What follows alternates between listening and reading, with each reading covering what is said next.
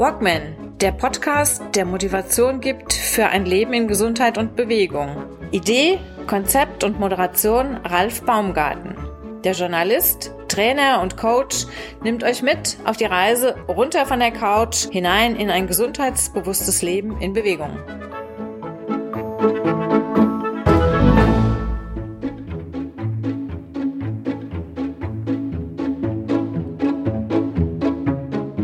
35 Grad, kurze Hosen, die Sonne scheint, alles passt.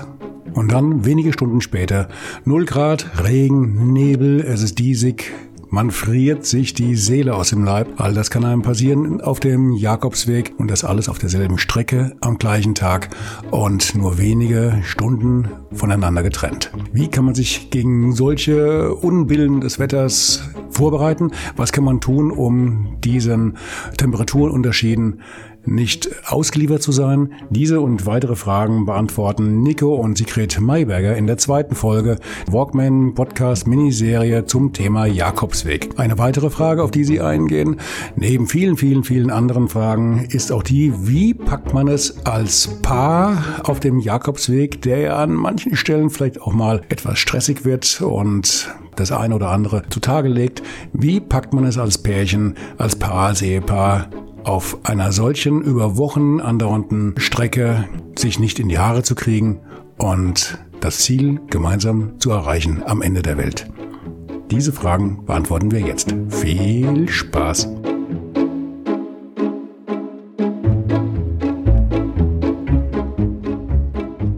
Verehrte Hörerinnen und Hörer vom Walkman Podcast. Willkommen in der zweiten Folge, der zweiten Episode von unserer Miniserie zum Thema Jakobsweg. Ich habe heute zwei weitere Gäste hier im Studio und ich darf begrüßen Nico und die Sigrid Mayberger hier aus Biebergemünd.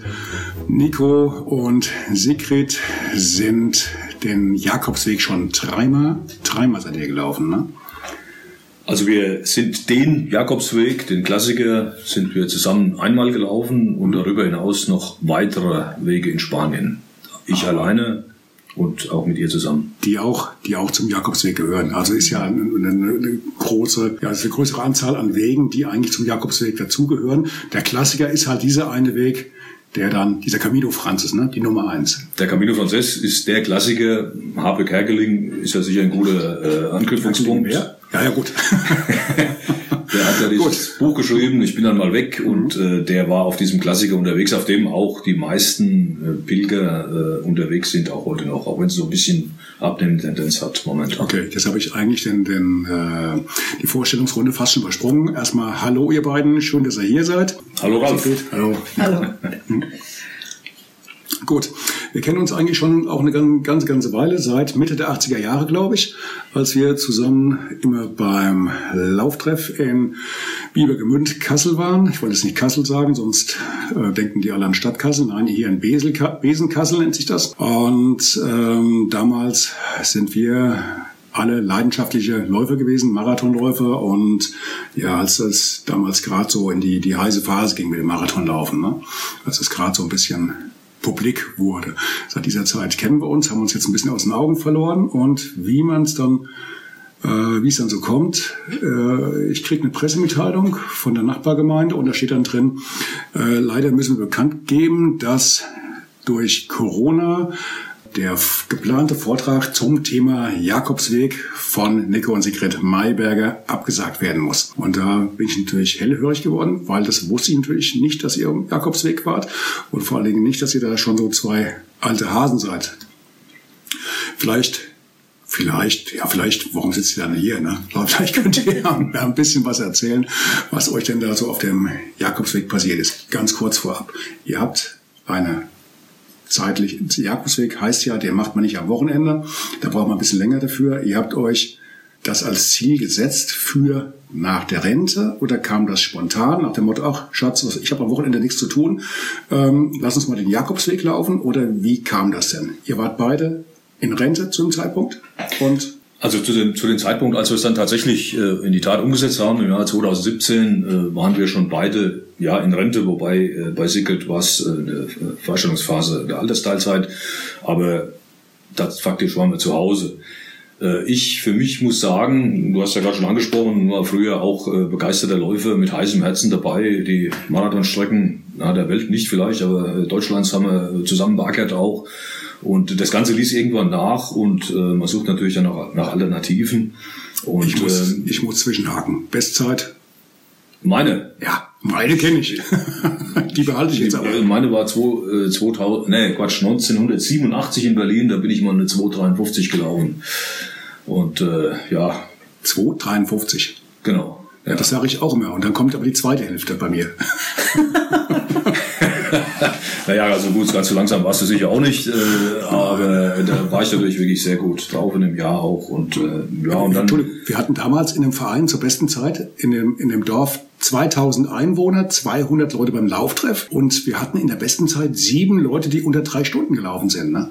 Ja, also es war schon wirklich erstaunlich. Äh, Sieben Leute unter drei Stunden. Heute gibt's zwar auch noch eine große Masse. Ich muss also immer wieder staunen, wie viele Leute sich gerade für Berlin jetzt melden. Das ist ja der mhm. Toplauf in Deutschland. Äh, aber so die, die von den Zeiten her waren wir damals schon, denke ich, sehr gut dabei. Ja, also es sind so heute mehr Läufer, die, die laufen alle etwas langsamer. Das ist auch alles okay. Mhm. Aber wir, können uns da schon ein bisschen stolz drauf sein, glaube ich auch, was wir damals so äh, fabriziert haben in unserer. Laufgruppe. Ja. Okay, ich habe dich unterbrochen, Entschuldigung. Ja, äh, es war äh, aber irgendwann dann so, was ich so auch nicht äh, ins Auge gefasst hatte, dass das Interesse an diesen langen Laufen, also Joggen, äh, dann doch irgendwann nachgelassen hat. Ich bin dann auch auf ein anderes Gleis noch geraten. Ich bin heute sehr begeisterter Sänger in mehreren Formationen auch, oder so nebenbei.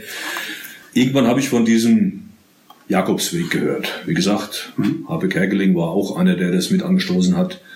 Äh, da war ich aber noch so ein bisschen der Meinung, na ja, das ist sowas für äh, Leute, die dann äh, ja eher so auf eine Wallfahrt gehen, also eher so eine religiös, religiös betonte Sache auch. Aber ähm, dann ist mir klar geworden, dass das äh, nur ein Teil davon ist. Und äh, mhm. da habe ich mich dann dafür interessiert und jetzt da wirklich über Tage und Wochen unterwegs zu sein, das äh, hat mich irgendwie fasziniert äh, und äh, da habe ich mich mit dem Thema beschäftigt und habe dann auch den Entschluss gefasst, das möchte ich gerne mal machen, diesen Klassiker. Und ein guter Zeitpunkt wäre der Beginn der, ich nenne es immer dritten Lebenshälfte, also nach äh, Abschluss der äh, beruflichen Tätigkeit. Mhm Allerdings war ich nicht so ganz sicher, ob, äh, ob ich bis dahin auch noch körperlich fit bleiben würde. Und äh, allerdings, wenn ich es vorher gemacht hätte, hätte ich natürlich mal einen ganzen Jahresurlaub opfern müssen. Ich wollte es auch in einem Stück machen. Und äh, habe aber gewartet, habe quasi gebrokert und bin auch ganz gut dabei weggekommen. Und äh, 2017 war es dann, wie gesagt, soweit, äh, dass ich das jetzt äh, auch in die Wirklichkeit umsetzen wollte. Meine Frau war anfangs äh, gar nicht so dafür zu haben, äh, obwohl sie selbst früher auch mal relativ intensiv gelaufen ist. Aber ich konnte so nach und nach dann doch äh, so ein bisschen begeistern für die Geschichte und wie es so ist. Habe natürlich dann auch Vorträge besucht von Leuten, die über den Jakobsweg berichtet haben. und das hat mich dann nach und nach richtig angefixt, muss ich sagen. das auch einfach mal zu wagen. Ja. Ihr seid aber zusammengelaufen, den ersten.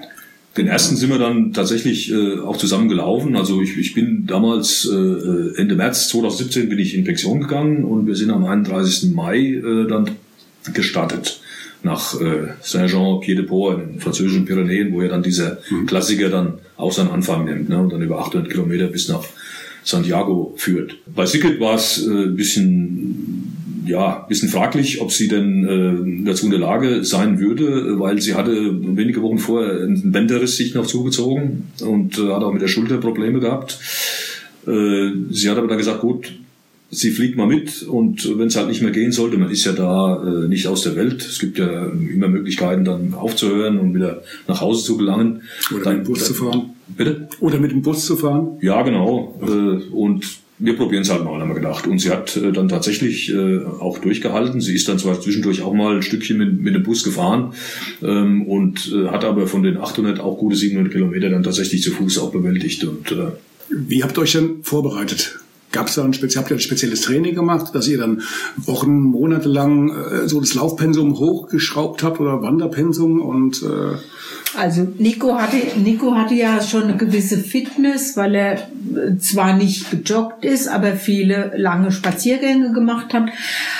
Ich habe nur in den letzten 14 Tagen vorher mit dem neu erworbenen Rucksack, den ich mit Gewichten künstlich schwer gemacht habe, und zwar auf das Gewicht, was man maximal mitnehmen sollte, sprich 10 Prozent des Körpergewichtes, mehr dürfen es oder sollten es nicht sein, äh, bin ich mit ihm durch den Spessart gelaufen. 10 Prozent des Körpergewichts? Ja. Echt? Ja, und das reicht Okay. äh, auch für sechs Wochen oder acht Wochen. Das ist egal. Und jeder Pilgerführer sagt, jede 100 Gramm werden einem böse auf der Schulter lasten, also die will man dann loshaben. Also 10% Körpergewicht ist das optimale Gewicht, was man auf dem Rücken tragen kann. Und Das ist Nico, was, viel. Bitte? Das ist aber nicht viel. das ist nicht viel, nein. Ich habe auch nur einen 36 Liter Rucksack mir gekauft. Äh, Da kann man sich besser vorstellen, wie groß ist denn ein Rucksack mit mit äh, sechs Kilo waren es bei mir oder sieben Kilo. Äh, Der ist nicht groß. Nico hat einen größeren, aber es ist besser, einen kleineren zu haben, weil du dann halt, wenn er voll ist, ist er voll. Kannst du nicht noch was reinmachen, was wieder Gewicht wäre. Aber 36 Liter reichte für mich. Und was ich noch nachtragen wollte, Nico hat gesagt, er hat nach und nach mich für seinen Plan begeistern können Angefixt, hat er gesagt. und begeistern. Mich hat er begeistern können. Das ist sehr wichtig. Man kann da niemanden überreden oder man kann nicht den Camino laufen, weil jemand an einem nagt und sagt, mach das doch mal. Es muss wirklich aus dem Inneren herauskommen, weil es gibt Strecken, Durststrecken, Momente, wo man sagt, warum mache ich das überhaupt? Und dann wäre es natürlich blöd, wenn man sagt, ich mache das ja bloß, weil mein Partner mich überredet hat. Ja, das, das geht nicht. Das geht nicht, das nachher kann man vielleicht Leute wahrscheinlich. Genau, das kann man vielleicht mal äh, an einem Wochenende bei einer Wanderung so machen, jemandem zu lieben mitzulaufen, aber bei dem, beim äh, Jakobsweg geht das auf gar keinen Fall. Und was wir uns vorher auch äh, verabredet haben, dass jeder sein Tempo läuft. Wir wollten nicht als Paar gemeinsam die Kilometer absolvieren, sondern je nachdem nach Fitness oder hier gefällt's mir gut oder ich brauche jetzt hier ein Schläfchen.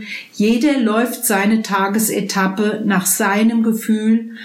Man will auch mal in sich gehen, man, man ist nicht immer äh, aufs Reden äh, versessen und wir hätten auch mal eine getrennte Übernachtung ins Auge gefasst, wenn ich gesagt hätte, ich mag jetzt nicht mehr, ich will jetzt hier bleiben und Nico sagt, ich bin noch nicht ausgelastet, dass er dann weiterläuft. Also das äh, war für mich auch eine wichtige Voraussetzung. Also ne? ihr habt, habt vorher, vor dem Start, die Spielregeln festgelegt, Ja. wie es läuft, damit Genau. ihr also möglichen Konflikten aus dem Weg geht. Genau, weil mir klar war, äh, dass er viel- äh, auf alle Fälle schneller läuft als ich und dass er sich aber durch mich nicht ausgebremst fühlen sollte. Und ich habe keine Lust, seinem Tempo absolut Folge zu leisten, weil äh, dann verliert man sofort den Spaß. Und das haben wir auch durchgezogen, wir haben auch unterschiedlich übernachtet zum Teil und das ging wunderbar. Äh, Ich hatte auch keine Bedenken, irgendwo in der Herberge alleine zu übernachten. Ich habe äh, auf allen meinen Jakobswegen nicht einen Fall gehört, wo eine allein pilgernde Frau irgendwie ein unangenehmes Erlebnis gehabt hätte. Also kann man auch ganz furchtlos auf die Strecke sich begeben. Und äh, ja, es war im Nachhinein ein wunderbares Erlebnis, auch schon zwischendurch. Ich greife jetzt wahrscheinlich vor, aber es fällt mir jetzt gerade so ein. Wir hatten auch äh, im Vorgespräch vereinbart, also Habe Kerkeling hat das ja mit den Herbergen so geschildert. Ja, ist wahrscheinlich jetzt nicht so knall toll, äh, mit vielen Leuten in einem Schlafsaal zu übernachten, mit sämtlichen Geräuschen, die die Menschen so von sich geben. Äh, so ein, zweimal gehen wir mal in eine Herberge, dass wir das Gefühl mitbekommen, wie das ist. Und letztendlich, ich glaube, wir haben drei Viertel aller Übernachtungen in Herbergen durchgeführt. Ich habe sowieso keine Schwierigkeiten mit anderen Leuten im, im Schlafsaal zu schlafen, muss man aber erst mal ausprobieren, um das sagen zu können. Und ich fand's auch beruhigend, Bett zu liegen und den gleichmäßigen Atem der anderen Pilger zu hören. Also ich fand die Übernachtung in den Herbergen total klasse. Und was der Vorteil von Übernachtungen in Herbergen auch ist, im Gegensatz zu Leuten, die vielleicht jede Nacht äh, sich ein Hotelzimmer oder im Hostal ein Doppelzimmer nehmen. In der Herberge kriegt man den blanken, den puren Kontakt mit Leuten aus der ganzen Welt. Abends ein gemeinsames Pilgermenü, von dem man nicht weiß, was serviert wird, ist für alle gleich. Und meistens sind es drei Gänge. Dazu Wasser, Rotwein, Weißwein und dann englischsprachige Spanier, Italiener, Asiaten, äh, ein, ein Kauderwelsch äh, sondergleichen und spannende Menschen, die man dann kennenlernt. Und das entgeht einem eben, wenn man sich abends zurückzieht und dann auch zu zweit bleibt oder alleine bleibt. Diese Kontakte, die man auf dem Weg tagsüber knüpft oder auch nicht, man merkt es jedem Pilger an, ob er interessiert ist an einer Unterhaltung oder ob er gerade sagt, lass mich in Ruhe. Aber abends dieser Austausch, das ist wunderbar. Und das ist das, was mich immer wieder dazu zieht, wieder mich auf den Weg zu machen, auf dem Camino zu laufen. Ja, das, das ist jetzt der Fall, wenn uns jemand fragt, erzähl doch mal, ich habe äh, gehört, du bist auf dem Camino erzähl doch mal. Und dann findet der, der gefragt hat, nicht mehr die Stelle, wo er uns mal die Rede abschneiden kann. Dann werde ich dich mal ganz ja, kurz einfangen, weil du bist ja jetzt schon sehr weit äh, auf, auf vorgedrungen. Und genau. wenn wir mal zur Ausgangsfrage vom Ralf zurückkommen, wie wir uns äh, vorbereitet hatten. Ja. Also äh, ein spezielles Vorbereitungsprogramm in dem Sinne haben wir nicht gefahren. Wir hatten uns dann die Rucksäcke auch neu gekauft. Und äh, haben dann auch erstmal in dem Laden, wo wir waren, Fachgeschäft, dann mal ein Gefühl dafür gekriegt, wie man die denn eigentlich handelt und dass die halt nicht dann äh, zu, zu Rückenproblemen führen und all das. Da haben wir dann Decken reingepackt, äh, gefüllte Wasserflaschen, haben dann ungefähr das Gewicht dann simuliert, was wir dann auch haben werden und sind, haben natürlich bei uns daheim im Spessart, äh, unser schönen Kassel mal die eine oder andere Runde gedreht. Ne? Ja, wir haben dann die eine oder andere Runde im Spessart gedreht, aber jetzt, jetzt kein äh, Programm da in dem Sinne gefahren und äh, die Erfahrung äh, hat uns auch gelehrt, man geht ja dann äh, einfach los. Wir sind auch erstmal sehr behutsam losgegangen, auch wegen Sickels äh, ja, Handicaps, die sie ja mitgebracht hat. Wir sind am ersten Tag zum Beispiel nur ich glaube, sieben oder acht Kilometer gelaufen, ein Stück die Pyrenäen hoch, was zwar einige Höhenmeter hatte, und haben da erstmal übernachtet und dann am zweiten Tag sind wir dann auch äh, rüber dann und weitergegangen. Aber wenn man erstmal äh, eingepilgert ist oder ein, sich eingelaufen hat, äh, dann, dann, dann hat man automatisch einen Trennungseffekt. Das heißt, äh, wenn du am Anfang vielleicht mit ich sage jetzt mal 15 Kilometer äh, vielleicht startest, steigst du langsam, läufst du am Ende 30, 35 Kilometer, ohne dass, äh, dass du das Gefühl hast, du hast dich jetzt übernommen. Also da ist auch, ist auch ein Trainingseffekt mit verbunden. Ähm, der, der Kollege, der jetzt letzte Woche hier saß und mit mir über das Thema gesprochen hatte, der sagt, er, ist, er hat freitags den Entschluss gepackt, äh, äh gefasst, hat dann Samstag sich überlegt, wo geht's lang und noch ein bisschen was eingekauft, am Sonntag gepackt und saß am Montag im Zug. Hm. Er hatte 25 Kilo Übergewicht und hat in den ersten 10 Tagen 15 Kilo verloren. Ja, das kann ich mir durchaus vorstellen. Und es gibt viele, die, die ja, spontan entschlossen sind. 15 Kilo ist natürlich schon eine ganze Masse. Also ich, ich habe auch ein bisschen was verloren, aber äh, vielleicht im Bereich von drei, vier Kilo, sage ich mal so im Endeffekt. Also 20 Prozent bei dir. ja, du warst ja ein bisschen erstaunt, äh, als Sickert jetzt von den 10 Prozent äh, sprach, die man äh, eigentlich nur einpacken sollte im Vergleich zum Körpergewicht. Jetzt kann man natürlich vorher noch 10 Kilo zunehmen, dann kann man ein Kilo mehr draufpacken. Nee, Spaß beiseite. Aber es ist tatsächlich so, äh, man braucht total wenig. Und es gibt auch Leute, die dann mit 15 oder fast bis 20 Kilo auf dem Rücken starten und die merken irgendwann, das funktioniert nicht. Die packen dann ein Päckchen, schicken es dann nach Hause mit den Dingen, die sie wirklich rausschmeißen konnten. Und äh, zum Beispiel mit den Klamotten ist es tatsächlich so, äh, du hast zwei Garnituren. Die eine ist im Rucksack, die andere ist, im, äh, ist am, am Körper. Natürlich hast du dann Regen, Regenjacke dabei, Regenponcho, dein Kulturbeutel, aber da, gibt es tatsächlich Leute, die, sagen wir, die jetzt das mit dem Gewicht auf die Spitze treiben, die sägen dann die Zahnbürste äh, ab, ne? also teilen sie zwei Teile, damit sie da noch ein paar Gramm sparen. Ähm, so extrem äh, würde ich es jetzt nicht treiben, aber äh, es ist wirklich erstaunlich, äh, dass man mit wenigen Dingen äh, ja quasi endlos unterwegs sein kann. Natürlich muss man fairerweise sagen, äh, man geht ja da nicht ins Theater. Das heißt, man braucht jetzt nicht ein paar besondere Schuhe noch dabei oder vielleicht sogar einen Anzug mit Krawatte oder sonst irgendwie was. Pilger sind ja auch unter sich. Und äh, ja, irgendwann erkennt, sagt man so, so ein bisschen äh, äh, spöttisch, äh, die Pilger erkennen sich auch am Geruch dann irgendwann. Ja. Mhm. Aber du hast auch immer die Möglichkeit, unterwegs deine Klamotten zu waschen in den Herbergen. Da gibt's äh, Waschmaschinen oder, oder auch andere Waschgelegenheiten. Und äh, so kommt man wirklich wunderbar äh, auch über die Runden. Ja. Mhm. Ist also auch nicht verpönt, wenn man da halt, äh, sagen wir mal, so diesen Pilgergeruch halt auch mal annimmt. Nur wenn man dann vielleicht mal Bus fährt äh, zwischendurch, äh, dann merkt man schon, oh, wie ist das jetzt? Ne? Pilger, Pilger, Pilger, kein Pilger. Ja, ja, genau. Aber äh, da steht man spätestens nach einer Woche steht man auch da äh, drüber oder wenn man mal in ein Geschäft reingeht, äh, um was zu kaufen und äh, das, äh, das relativiert sich dann alles. Ja. Also das ist kein Problem. Da muss ich jetzt aber äh, eine Einwendung bringen. Also es hört sich jetzt so an, als hätte dann ein Pilger, als würde man den am Geruch erkennen, aber dem ist nicht so. Also man läuft tagsüber mit der einen Garnitur, dann kommt man in der Regel, wenn man im Sommer pilgert, schon um die Mittagszeit 13, 14 Uhr, weil sonst zu heiß wird, in der Herberge an dann duscht man. Nach dem Duschen werden die Sachen angezogen, die sauber im Rucksack sind und die Sachen sofort gewaschen, die man anhatte. Und durch die hohen Temperaturen am nächsten Tag ist das praktisch das, äh, das saubere Dress. Also und das, was man nach dem Duschen angezogen hat, mit dem geht man auch ins Bett, aber dann riecht man ja schon gut. Und das ist am nächsten Tag das Wander- oder das Pilgerdress. Also am Ende der Pilgertour, des Pilgertages wird gewaschen und das ist dann wieder das Saubere. Also eigentlich riecht man, stinkt man nicht, finde ich. Also ich habe jetzt nicht zu der Gruppe von Pilgern gehört, die jetzt das Zelt hinten drauf hatten, so, so ein Ding da zum Nee. Mit ein paar Gramm und dann noch ein Schlafsack dabei oder so. Ich habe von vornherein eingeplant gehabt, ihr bleibt irgendwo in den Herbergen, habt ein Dach über dem Kopf und genau. äh, diese ja. Abenteuer, äh, Spirenzien, genau. wie man es nennt, macht ihr nicht.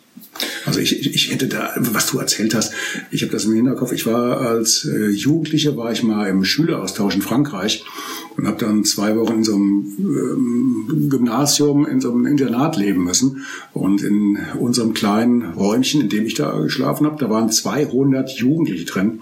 200 Jugendliche, die jeden Abend davor sich hingeratzt und gesägt haben, was das Zeug hielt.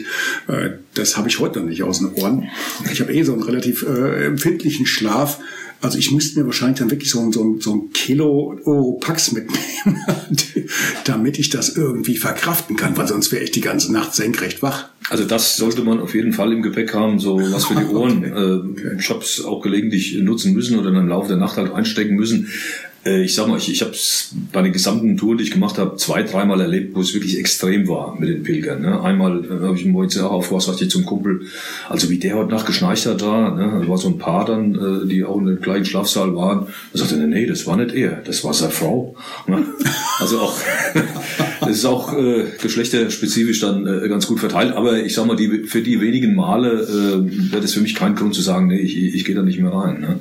Mhm. Es gibt, wir haben allerdings auch mal einen äh, kennengelernt, äh, der das für meine Begriffe sehr fair gehandelt hat. Ein total netter Typ, den man immer wieder getroffen hat. Auch der ist aber immer in ein Einzelzimmer gegangen, weil er wusste, er ist ein starker Schnarcher, auch in allen Lagen. Und das wollte er keinem anderen zumuten. Aber es gibt da auch Leute, die sind da schmerzfrei. Ja? Und äh, wenn man so jemanden trifft, sollte man halt schon mit Oropax äh, schon äh, entsprechend gewappnet sein. Ja? Mhm. Und jetzt wird dann morgens den Wecker nicht, aber man wacht irgendwann sowieso zu sehr früher Zeit dann automatisch auf. Ja, und was, was noch das Schöne ist, in diesen Herbergen kann man ja auch unterkommen, zum Teil in Doppel- oder Einzelzimmer. Also die, viele gibt es, die das auch anbieten. Dann hat man also einerseits den Kontakt mit den anderen Pilgern und dieses Pilgermenü und man kann sich aber trotzdem zurückziehen, wenn man weiß, ich gebe nachts Geräusche von mir, ich möchte die Leute nicht stören. Okay, das geht. Mhm. Ja, oder wir haben zum Beispiel auch, wenn wir jetzt äh, mal einen, einen, sehr regnerischen Tag erlebt haben, man muss ja dann abends sein ganzes Zeug auch irgendwie ausbreiten können, damit es halt am nächsten Tag wenigstens einigermaßen trocken ist. Und in so einem engen Schlafraum, äh, wenn das natürlich dann alle machen wollen, wird es dann auch äh, ein bisschen knapp mit dem Platz. Dann gesagt, nee, wir nehmen uns heute mal ein, ein, ein, eigenes Zimmer, ein Doppelzimmer, damit wir dann auch das entsprechend aufarbeiten können. Ja. Oder halt, wenn man vielleicht jetzt fünf, sechs Mal ineinander in, in einem großen Schlafraum übernachtet hat und dann vielleicht auch mal äh, eine äh, schnarchlose Nacht erleben möchte. Das eigene Schnarchen hört mir ja zum Glück nicht. Dann haben wir uns auch mal äh, eine eigene äh, Bude dann genommen. Und Wie ist das? Es hat jetzt den ganzen Tag über geregnet. Äh, die Luft ist da ein bisschen wärmer. Ihr kommt dann abends rein, dann liegen, wie viele Leute liegen in so einem Saal? 30, 40? Das ist unterschiedlich. Das, das kann bis 30, 40, 50 hochgehen. Was, es gibt 30, 40 manchmal, Leute? Es gibt auch manchmal dann welche, wo die, wo die, wo die nochmal in kleinen, kleinen Räumen hm. das ganze, die ganze Herberge unterteilt ist, wo du vielleicht dann in vier, sechs, acht Betten in einem äh, Raum jetzt hast. Also worauf ich hinaus möchte, die laufen jetzt den ganzen Tag. Gehen wir davon aus, es ist jetzt mal nicht warm, es ist nicht trocken, es hat geregnet. Die, die kommen jetzt da an, haben eh schon quietschnasse Klamotten, haben, entweder lassen sie so trocknen oder sie haben sie nochmal gewaschen. Egal wie, das Zeug muss ja trocknen bis zum nächsten Tag. 20, 30, 40, jetzt egal. Äh, das muss doch eine Luft sein wie im Dschungel, oder? Gott sei Dank regnet es ja, wenn man im Sommer pilgert, nicht also die so Fenster oft. und Türen sind auf, es, es zieht ein bisschen durch. Das ist ja nur diese eine Nacht. In der nächsten Nacht sieht es anders aus. In der nächsten Nacht könnte man zum Beispiel im Hostal sich ein Doppelzimmer nehmen oder in der Herberge. Okay. Und in den Zeiten, in denen ich gelaufen bin, war es immer so, dass man das trocken bekommen hat. Ein einziges Mal, und da zielt Nico jetzt gerade drauf ab, waren wir wirklich nass bis auf die Haut, einschließlich äh, durch Weich der Wanderschuhe, wo die Feuchtigkeit durch die Zehen immer so hochgequatscht ist.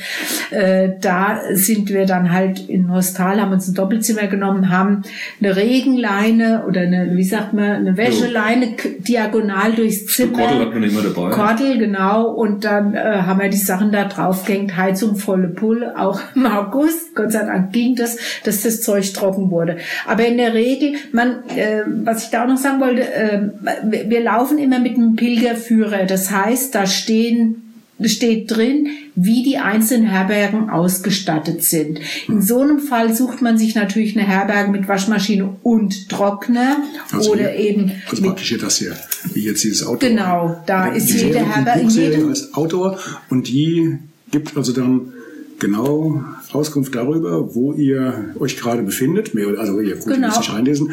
Und was dann an Sehenswürdigkeiten oder Übernachtungsmöglichkeiten kommt. Genau. Also in diesen Führern steht drin, äh, am nächsten, also man guckt am Abend vorher, was, was ist für den nächsten Tag, was machen wir für einen Plan. Hier kann man zehn und dann nochmal drei Kilometer, nochmal fünf Kilometer, nochmal zwei mhm. Kilometer. Also die Distanz ist beschrieben, die Wegbeschaffenheit, das Höhenprofil und jeden Ort, den man äh, frequentiert, Gibt es da Hostals? Gibt es da Herbergen? Wie sind die Herbergen ausgestattet? Gibt es da Küchen? Gibt es da Pilgermenü? Haben die Waschmaschine, Trockner? Was kosten die? Und so weiter. Also man kann sich im Vorfeld schon genau ein Bild machen, was einen erwarten wird. An, äh, von der Strecke her, vom Profil, schaffen wir morgen 15, schaffen wir morgen 25. Und dann, ja, suchen wir uns eine, eine gut bewertete Herberge, eine komfortable oder tut's auch eine mit nicht so viel Komfort. Und das ist auch alles wetterabhängig. Äh, suche ich mir dann was Komfortables oder geht's auch mal so? Das ist ziemlich breit gefächert auch. Das geht ganz unten los bei den sogenannten Donativo-Herbergen. Donativo heißt ja Spende. Die haben also keinen Preis dann wirft man irgendwas ins Körbchen dann am nächsten Morgen, äh, was einem wert war. Da sind teilweise wirklich welche dabei, äh, die vielleicht nicht für jeden zumutbar sind. Also da muss man schon sehr äh, schmerzfrei sein, sage ich mal, um so eine Herberge zu gehen. Oder es gibt da welche für fünf Euro. Dann, so geht's dann, sagen wir mal, los, wenn es dann eine Preisvorgabe gibt. Die sind natürlich jetzt wirklich aufs Allernötigste beschränkt, ja. Und vielleicht auch manchmal mit der Hygiene nicht so, wie man sich das vielleicht vorstellt. Weil man muss sich ja vorstellen, wenn ich in so eine Herberge einchecke, dann habe ich meistens ein Stockbett mit einer Matratze, die ist dann mit so einem Kunststoff überzogen, äh, ein Kunststoff überzogenes Kissen und meistens eine, eine Wolldecke noch, welche ich brauche. Und wir haben jetzt äh, einen Schlafsack dabei gehabt, also so, so Seitenschlafsäcke quasi. Die kann man ja auf, sagen wir, auf Zigarettenpäckchengröße zusammen. Das ist ja wirklich nur wie ein, wie ein, wie ein, wie ein Laken, ne? damit man halt jetzt, sagen wir, einen eigenen kleinen äh, äh, Kosmos da hat. Und das, das ist alles. Ne? Es gibt dann auch Herbergen, wo die dann ein bisschen anspruchsvoller sind, äh, vielleicht auch die, die, die, die Räume äh, kleiner, dass halt nicht so viele Betten in den, in den einzelnen Zimmern stehen, äh, die vielleicht noch abends ein gemeinsames Pilgermenü anbieten. Das bewegt sich dann auch so um die 10 Euro.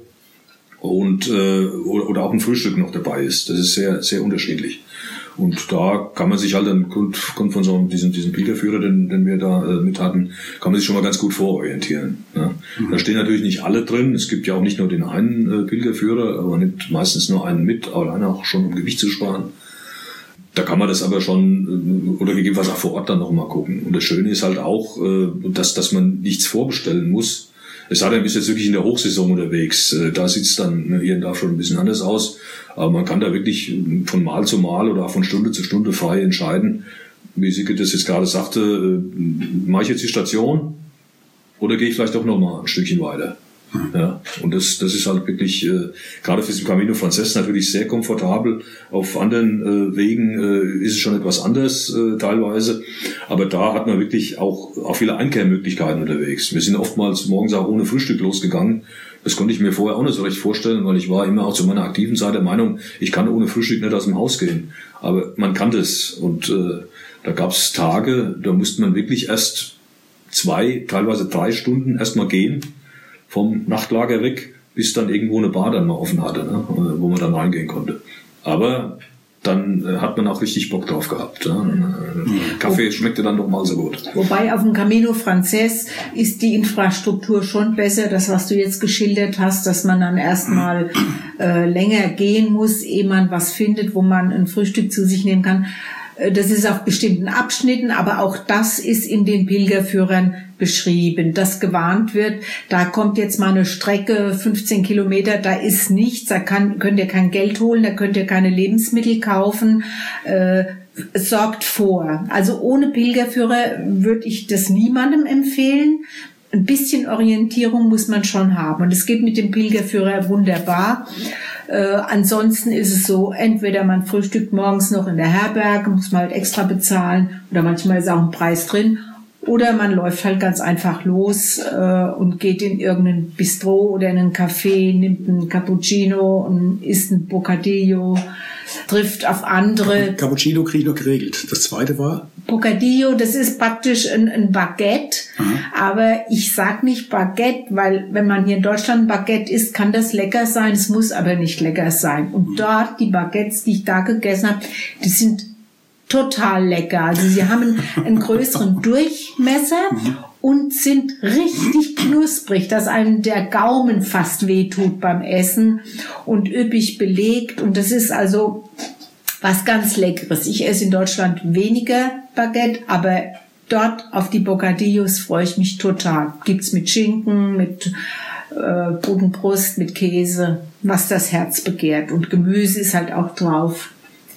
Ganz kurz, dieser, dieser Führer, äh, ich nehme jetzt mal als Beispiel den, den wir jetzt hier äh, im halben Dutzend vorliegen haben, diese, diese Serie Outdoor und jetzt hier gerade mit dem Camino, Camino Frances, ist ein kleines Hand Taschenbuch, das passt in die Tasche und unterm Strich 14,90 Euro. Äh, ein Tipp für alle, die Absolut. sich so ein Ding zulegen möchten.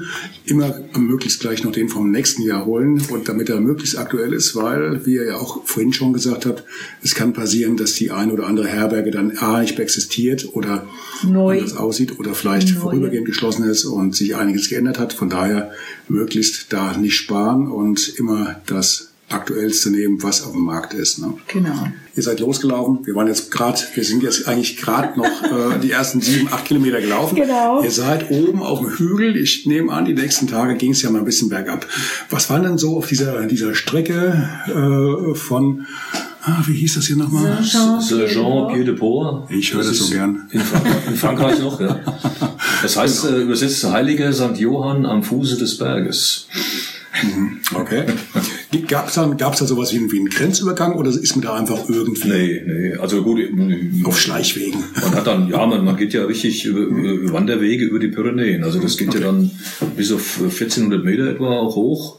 Und äh, auf der anderen Seite geht's dann, geht's dann runter. Also nicht irgendwie so ein Grenzstein, ihr, ihr verlasst hier mit äh, Frankreich, jetzt seid ihr in Spanien oder das ist. Ich glaube, eine kleine Markierung gab's schon, äh, aber, aber nicht jetzt so riesig groß, wie man das vielleicht Nein, Eher unauffällig. Also, ja, also wenn man, wenn man nicht darauf achtet, kann man es auch übersehen und okay. einmal, ups, man ist ja schon in Spanien jetzt. Ne? Mhm. Das klingt bei euch ja schon fast so, als ob das für euch zwar abenteuerlich war, aber so den, den Punkt, dass ihr gesagt habt, verdammte Hacke, ich höre jetzt hier auf, ich brauche einen Tag Pause, das gab es bei euch nicht. Ja, von wegen. okay, kommen wir zum spannenden Teil. äh, jeden Tag da, ich sag mal, zwischen 15 und 25 Kilometer, mal mehr, mal weniger zu laufen und dann halt auch bergauf und bergab mit Gewicht am Rücken, hm. ist für jemand, der sonst sportlich nicht so aktiv ist, schon Herausforderung. Und nach ein paar Tagen, ich weiß nicht, wann es bei mir war, vielleicht zehn Tage, auf einmal habe ich gemerkt, meine Füße, meine Fersen tun mir so weh. Ich, ich brauche jetzt einen Tag Pause. Also mit Blasen hatte ich überhaupt nichts zu tun. Dank äh, Dr. Scholz Hirschstall, kann ich auch sehr empfehlen. Aber das war jetzt keine Werbung für die Erdhörer. Irgendwann, irgendwann taten mir die Fersen so weh, da habe ich dann äh, mich mal für einen Tag ausgeklinkt, bin im Bus zur nächsten Station, wo dann Nico am nächsten Tag nachkam. Und die Nacht war auch ganz schrecklich. Ich lag in meinem Bett auf dem Rücken. Normalerweise bin ich kein Rückenschläfer.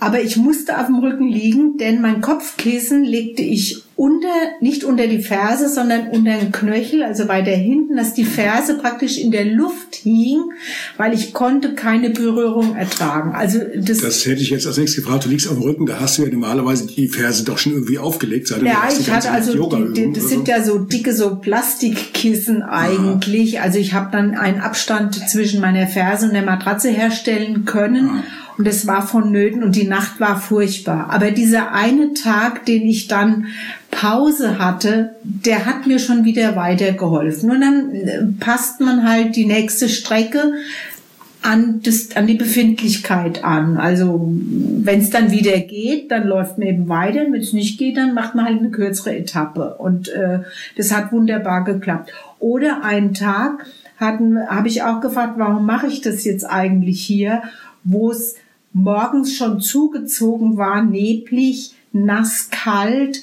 dann setzte Regen ein, Nebel an der höchsten Stelle soll angeblich eine große Pilgerfigur zu sehen gewesen sein, hat mir der Nico dann am Abend erzählt. Äh, da ich aber ganz stur mit gesenktem Kopf und äh, Kapuze ins Gesicht hinein gelaufen bin, ohne nach rechts und links zu gucken, und, und ja, was denke ich auch, dass es im Nebel irgendwas zu sehen gibt, habe ich eben diese Pilgerfigur nicht gesehen. Und dann kamen wir halt irgendwo an, wo ich gesagt habe, also jetzt steht's mir gerade hier oben und ich glaube, da haben wir sogar zwei Nächte im, im selben, in derselben Unterkunft verbracht, weil da hatte ich schon die Nase ziemlich voll. Was das Schöne daran war, diese Unterkunft, die wir da hatten, das war äh, in der Gegend, wo Galizien, in Galizien, wo, wo die Gebäude zum Teil sehr irisch aussehen, von der Art, wie sie gebaut sind. Und die, die Gaststätte, die sich da unten drin befand, die erinnerte uns total an, an Urlaub, an den Urlaub in Irland, an so eine typische Dorfkneipe mit Einheimischen, äh, so dass wir also da wirklich zwei Tage zugebracht haben, weil wir uns da auch so, so wohl gefühlt haben, trotz des Wetters. Aber wir sind wegen des Regens nicht weitergelaufen. Und ich gesagt, ich, ich will jetzt mal warten, bis alles schön trocken ist. Da gab's halt keinen Trockner, keine, keine äh, Waschmaschine, musste mal halt zusehen, dass irgendwann das, äh, äh, die Klamotten trocken wurden. Und da haben wir uns halt auch auf einer großen Höhe befunden, ich glaube 1400 Meter oder so. Mhm da musste ich erstmal mich beruhigen, psychisch und physisch und dann aber wieder mit viel Freude weiter marschiert. Und zu Galizien, also Regen ist in Galizien typisch, ist schon ziemlich so im letzten Drittel oder im letzten Viertel des, des Weges. In Galizien ist alles wunderbar grün, alles blüht und das, da sagt halt der Pilger, ja, und warum ist es so? Weil es da halt so viel regnet. Und ich finde also Galizien einen ganz besonders schönen Abschnitt auch von. Das ist jetzt hier wo? Wie, wie spricht man das aus? Astorga, Leon? Das ist, also hier ist hier so die, die, die Nord, Nord, der Nost, Nordwestzipfel von, von äh, Spanien. Das, hier gerade das, letzte Teil. Genau. Oder gibt's äh, auch, auch wenn, wenn man zum Beispiel die landestypische Musik dann hört, das ist also kein Flamenco, äh, was man jetzt so sich in Andalusien und anderen Landesteilen hat, sondern das, das klingt wirklich, als sei man in Irland. Ne? Auch Dudelsack wird da eingesetzt. Es liegt halt an der Geschichte, also die, äh, das Galizien äh, hat ja auch keltische Wurzeln auch. Da war man so vor... Mhm was ich wie viel tausend Jahren auch äh, Kelten angesiedelt und das ist nach wie vor geblieben. Und wie Sickel gerade sagte, das ist halt auch wirklich grün. Also man, man glaubt, in Spanien denkt man ja immer warm und aber auf, de, auf den Höhen, wie sie es gerade beschrieben hat, da war es äh, um die null Grad. Ne? Da hat also nur der, der, der Schneefall gefehlt. Und das ist ja auch total. Entschuldigung, äh, ihr seid im Mai, Ende Mai losgelaufen, also Ja. im Juni. ja, das, das war dann schon da fast? Anfang Da waren Juli. wir schon, ja genau, Anfang Juli Ja, war das. Und da war es dann schon. abends oder nachts null Grad. Da war es ja, ja, Ja. also gerade wo man durch dieses Nebelgebiet, wie gesagt, 1400 Meter Höhe. Und äh, zuvor, da gibt es dann so, so eine Ebene zwischen Burgos und Leon, den Meseta nennen sich die. Das ist eine ziemlich einsame Gegend. Da ist auch eine Etappe, da läuft man 12, 14 Kilometer, läuft man quasi durch baumstrauchloses Gelände. Nichts, gar nichts, äh, auch keine Besiedlung und nichts. Da bin ich damals um die Mittagszeit, hatte sich das zum Glück gespart, äh, gelaufen. Ja, da waren es 35 Grad in der Sonne. Ne? Und, äh, Also nochmal, ihr habt 10% des Körpergewichts habt ihr dabei.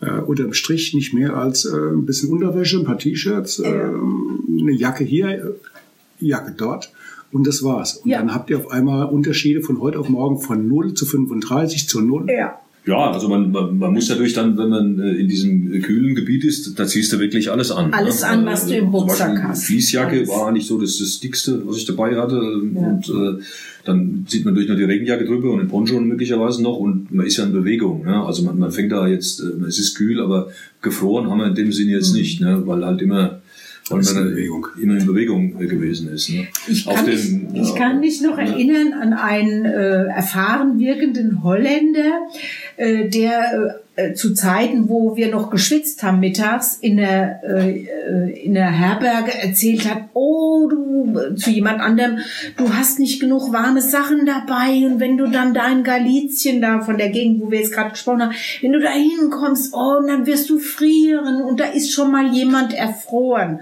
Der Nico und ich, wir haben uns da angeguckt und die Augen verdreht und haben gedacht, was erzählt denn der da für ein Zeug? Gell? Und ja, also wir haben dann nachträglich Abbitte geleistet. Ähm, ich meine, erfroren ist da jetzt gerade keiner, aber man kann sich das dann nicht vorstellen, dass auf der Meseta 35 Grad mittags äh, und, und, und ohne Sonnenschutz kannst du da gar nicht laufen, da solltest du nicht laufen.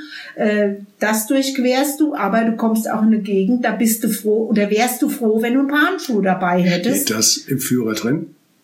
Hm, weiß ich gar nicht. Äh, wir, wir hatten keine Handschuhe, nicht. aber wir haben dann halt das zweite Paar Wanderschuhe über die Hände. An der Socken. Wandersocken, ja, Entschuldigung, Ja. Wandersocken über die Hände, weil wir haben wirklich gefroren. Ne? Und da geht halt auch der Wind und äh, ja, dann hatten wir diesen Regentag noch, also Also ich habe dann bei, bei auf, auf einem anderen Camino, den ich ja das Jahr drauf dann auch unter anderem gegangen bin, von Sevilla aus hoch, die Via de la Plata. Die bin ich allerdings im März, April gelaufen. Da hatte ich natürlich auch wettermäßig ins Klo gegriffen, weil es hat fast nur geregnet. Ich habe auch, da habe ich auch zwei, dreimal ans Aufhören gedacht. Der ist ein bisschen äh, länger als der andere, Der oder? hat äh, gut 1000 Kilometer etwa bis nach Santiago hoch. Und äh, da hatte ich die Packliste an unserem Camino Frances ausgerichtet, von dem wir ja die ganze Zeit sprechen, von 2017. Und da musste ich äh, unterwegs Sachen nachkaufen. Ne? Zum Beispiel ein paar Handschuhe, eine zweite lange Hose und habe mir noch mal eine, eine, eine Fließjacke gekauft und auch einen gescheiten Poncho dann nochmal. Also die, die Auswahl, die Auswahl der Klamotten bei der äh, eingeschränkten Möglichkeit, etwas mitzunehmen, weil jedes Gramm, wie ihr, ihr gesagt habt, was ihr zu viel mitnehmt, müsst ihr nachher, da büßt ihr ja für. Genau. ja, Da müsst ihr ja richtig für leiden, wenn es zu viel ja, ist. ja. Äh, also die Auswahl der Klamotten darf man bei dem Thema nicht unterschätzen. Nein. Nein, nein. Und vor allen Dingen, Nico hat mich belächelt, als ich mir erstmal die Sachen, die in Frage kommen, zum Einpacken hingelegt habe und dann jedes einzelne Teil gewogen habe und in einer Excel-Tabelle mir notiert habe, dann auf, im, im PC hin und her geschoben habe, dass ich jeweils immer das leichteste Teil letztendlich in den Rucksack gepackt habe. Und wenn es dann eben so sehr kalt ist, dann zieht man das, das Top an und das T-Shirt und den Langarmpullover und vielleicht die Fließweste und die Regenjacke. Dann wird alles angezogen, was der Rucksack hergibt. Aber an einem sonnigen Tag hat man halt nur eine Hose und ein, äh, ein, Laufshirt an. Also ganz, ganz, man muss für alle Fälle was dabei haben. Und wir haben dann mal bei einem anderen äh, Camino konnte man sich entscheiden, ist jetzt die Regenjacke besser oder der Poncho? Weil wenn man da in den Internetforen fragt, da fragt ja der, der planende Pilger einen erfahrenen Pilger, was rätst du mir? Da gibt's zwei Parteien, die Poncho-Anhänger und die Regenjacken-Anhänger. Also haben wir mal ein Poncho und die, die Regenjacke mitgenommen und sogar noch in Erfahrung von Nikos. Aber nicht, äh, nicht ihr, nicht jeder beides, sondern ihr habt so jeder, jeder, jeder beides. beides. Genau. Jeder, ja. Und wir haben es eingesetzt. Und Nico hatte äh, Rio, äh, nee, Camino, äh, de la Plata hatte er sich auch ein paar Gamaschen gekauft, mhm. damit die Lederschuhe ein bisschen feuchtigkeitsgeschützt sind. Auch die hatten wir dann dabei. Mhm. Und es gab wirklich, also bei den späteren, bei den folgenden Caminos, es gab tatsächlich die Situation, wo wir alles hatten. Die Regenjacke zum Teil halt auch zum Wärmeschutz, also als Windschutz. Als Windschutz. Ja. Und der Poncho oben drüber, dass auch der Rucksack unter der äh, unter einem Regenschutz drunter ist. Also die Regenjacke hat gleichzeitig noch eine andere Funktion gehabt. Aber es gab Situationen, da musste man wirklich beides einziehen. Also ich war jetzt nicht so extrem, wie du das gemacht hast, wie du es gerade geschildert hast, dass du alles abgewogen hast. Und äh, ich habe mir halt gesagt, äh, ich nehme das mit, wo ich denke, ich brauche das. Wenn es jetzt 500 Gramm oder auch ein ganzes Kilo mehr ist, äh, als vielleicht diese 10 Prozent, dann ist es halt so. Ne? Weil wir haben ja auch noch, äh, muss man auch dazu sagen, unser Wasser ja auch noch mit dem Rucksack. Wir haben solche äh, Wasserblasen, äh, die man hier aus dem Outdoor-Bereich erkennt, mit, mit, dem, mit dem Schlauch auch. Und das haben wir als sehr komfortabel festgestellt, weil du kannst wirklich unterwegs, wenn du brauchst gar nicht aufhören zu laufen, kannst du ja dann trinken. Ne? Und das ist ja hinten mit dem, mit dem Rucksack mit drin, hat man, je nachdem, was man machen will, anderthalb bis zwei Liter.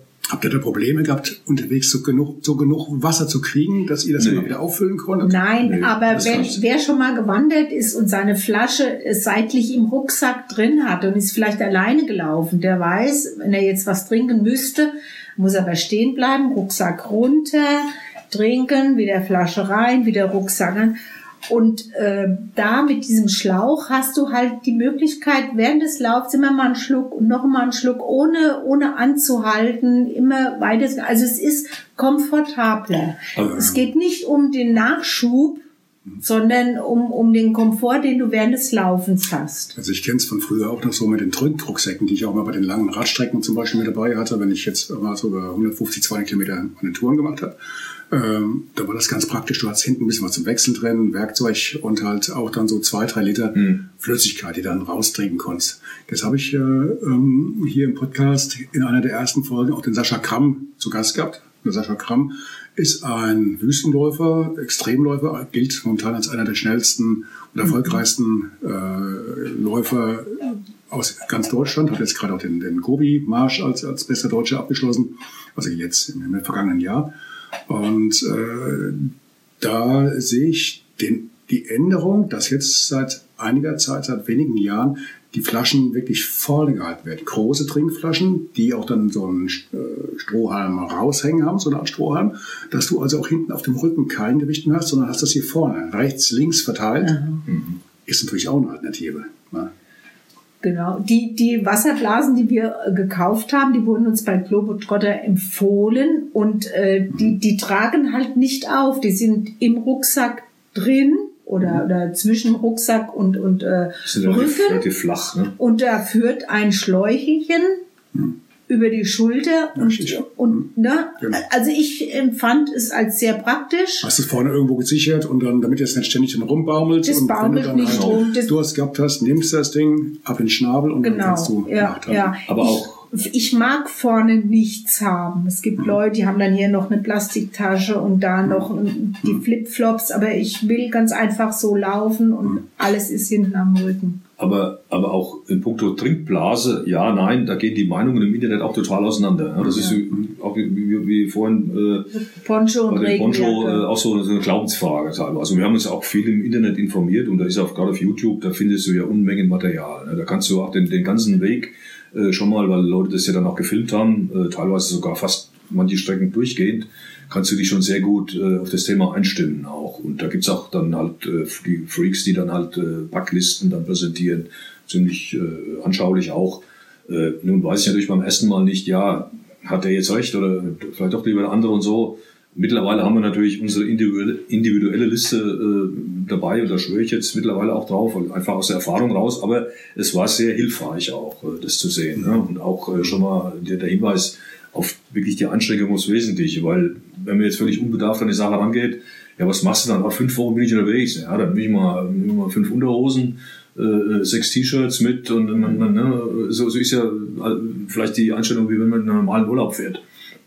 Und äh, das haben wir uns dann schon, äh, haben wir schon relativ gut eingeschränkt äh, äh seiner Zeit. Und jetzt sind wir natürlich äh, auf, auf, einem, auf einem guten Stand, wo wir also jederzeit dann auch wieder den Zettel hervorholen können und sagen, so zack, zack, zack. Da geht es auch relativ schnell. Ne? Ein, einen Tipp haben wir auch noch bekommen im Internet, den ich persönlich ganz toll finde. Äh, vom Wandern kennt man es vielleicht, wenn einer früh aufsteht und packt seinen Rucksack. Das gibt Mordsgekruspel, weil er das alles in Plastikbeutel verpackt hat. Und diese, ich nenne die jetzt mal Kruspler, sind bei den Pilgern nicht so angesehen. Wenn die morgens um fünf oder um sechs äh, ihr Zeug zusammenpacken und die anderen wollen eigentlich noch schlafen, also kann man sich unbeliebt machen.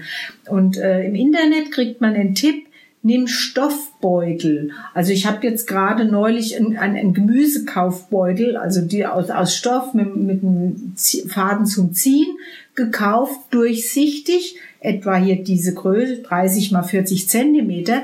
Und da wird, wird der Rucksack äh, themenweise gepackt. Also den einen kommen die, die, die, was weiß ich, Toilettenbeutel und ein Handtuch und äh, eine Unterhose. In den anderen kommt der zweite Satz an Wander- oder Pilgersachen.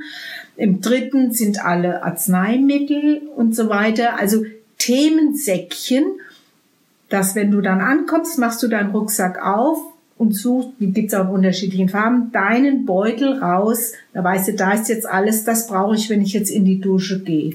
Ich, das ist ja richtig geile Idee eigentlich. Das ist ja so, so ein Punkt. Das Problem habe ich ja schon, wenn ich auf etwas längere Wanderung gehe ja. oder wenn ich eine Wanderung anführe, ja. da muss ich ja auch alles mit dabei haben. Von äh, Taschentüchern über, über Blasenpflaster, über dies, über jenes.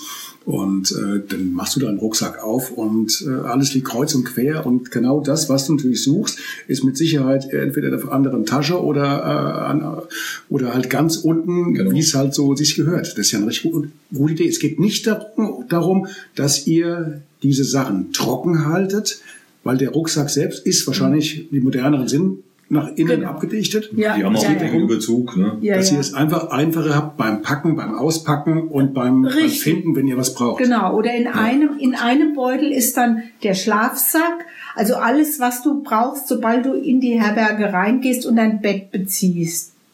Schlafsack, äh, Toilettensachen und Handtuch. Das ist zum Beispiel in einem, weil das ist ein Thema. Und dann nehmt ihr diese kleinen Beutelchen, die ich jetzt zum Beispiel auch nehme, wenn ich jetzt zum also ich gehe jetzt zum, zum äh, Supermarkt meines Vertrauens und äh, möchte da einkaufen, möchte kein Plastik und dann hole ich ja meine Tomaten, genau. pack die dann. Genau. Die nehmt ihr. Genau, also ich habe mir ja. da jetzt neue, also die gibt's auch ab und zu mal bei Chibo, die sind löchrig durchsichtig, also du siehst von draußen. Bitte? Entschuldigung. äh, die, du siehst von außen, was drin ist. Oder die gibt's in unterschiedlichen Farben. Dann weißt du, der rote, das ist der mit dem Bettzeug und, und das blaue, da habe ich die Medikamente drin oder Sachen, die ich überhaupt nie brauche. Und das kommt dann unten rein. Also setzt also du dir selber zusammen Klasse, thematisch. Ja, die, die und das knirscht ja. und knistert nicht. Ja. Du wirst also morgens, wenn du morgens deinen Rucksack packst im Dunkeln, äh, dann wird keiner gestört durch irgendwelche Geräusche. Also gibt es natürlich auch bei den Spezial-Outdoor-Läden, da nennen sie sich Meshbacks, muss ja einen englischen Namen haben, aber äh, da findet man dann auch so ein Set dann mit verschiedenen Größen. Also die, das ist aber lohnt, sich das zu kaufen. Ja. ja absolut. Ja. Outdoor-Läden gibt es ja hier bei uns in der Gegend keine. Seid ihr dann nach Frankfurt gefahren oder Fulda oder Globetrotter. Also vorzugsweise nach, nach Frankfurt, den großen Anbieter. Ne? Okay. Man, die, die, sind natürlich preislich im oberen Segment, aber äh, wir haben festgestellt, also viele sagen gerade die Rucksäcke, damit fing es damals an und hast so manche Accessoires, es lohnt sich schon da lieber einen Euro mehr auszugeben, weil dann hast du einfach auch eine Qualität, ne? weil das Zeug wird, wird ja auch gefordert. Dann und dann auch besser, besser direkt im Geschäft sich angucken und äh, mal Probe tragen ja. oder einfach ja. auch mal, mal fühlen, was habe ich jetzt hier für Material, als dann genau. einfach im Internet zu gucken und dann irgendwas zu bestellen und nachher ja, also gerade beim Rucksack, ne? der Rucksack ist, ist ja ist, ist ein zentrales Ding und, und die haben halt auch, äh, wie gesagt, was ich vorhin schon mal erwähnt habe, die Ahnung, äh, wie, wie trage ich das, ne? dass das Gewicht eben nicht auf den Schultern liegt, sondern im Hüftbereich und wie stelle ich das ein, da hast du ja verschiedene Möglichkeiten und das äh, muss, also für, für mich äh, war das absolut hilfreich, dass mir das jemand wirklich äh, am, am äh, lebenden Objekt dann gezeigt hat auch. Ne? Genau, und die Modelle der... Über ein Tutorial äh, im Internet oder wie auch immer. Und die, die Rucksackmodelle, die sind ja auch äh, zugeschnitten auf jemand, der schmal ist oder breit. Es gibt Männermodelle, Frauenmodelle und auch nicht jede Frau kann jedes Frauenmodell tragen. Und ich hatte so einen Plan, oh, ich hätte gerne von dieser Firma einen Rucksack. Und er sagte, ja, ich gebe Ihnen den, aber ich gebe Ihnen auch hier nochmal von dem Hersteller und den, die Empfehlung habe ich dann, äh, den, den habe ich dann gekauft.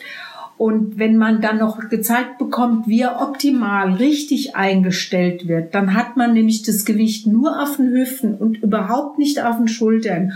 Und nachdem wir da so äh, eingewiesen wurden von dem Verkäufer, äh, ist uns dann halt auch aufgefallen auf dem Pilgerweg, wie viele Leute ihre Rucksäcke ganz unvorteilhaft oder falsch tragen, äh, wenn die sich wirklich plagen mit mir tun die Schulter weh, mir tut der Rücken weh, ich kann nicht mehr, das wundert einen nicht. Also das ist ganz wichtig, der richtige, die richtige Passform vom Rucksack und er muss richtig optimal an den Körper des Trägers angepasst sein.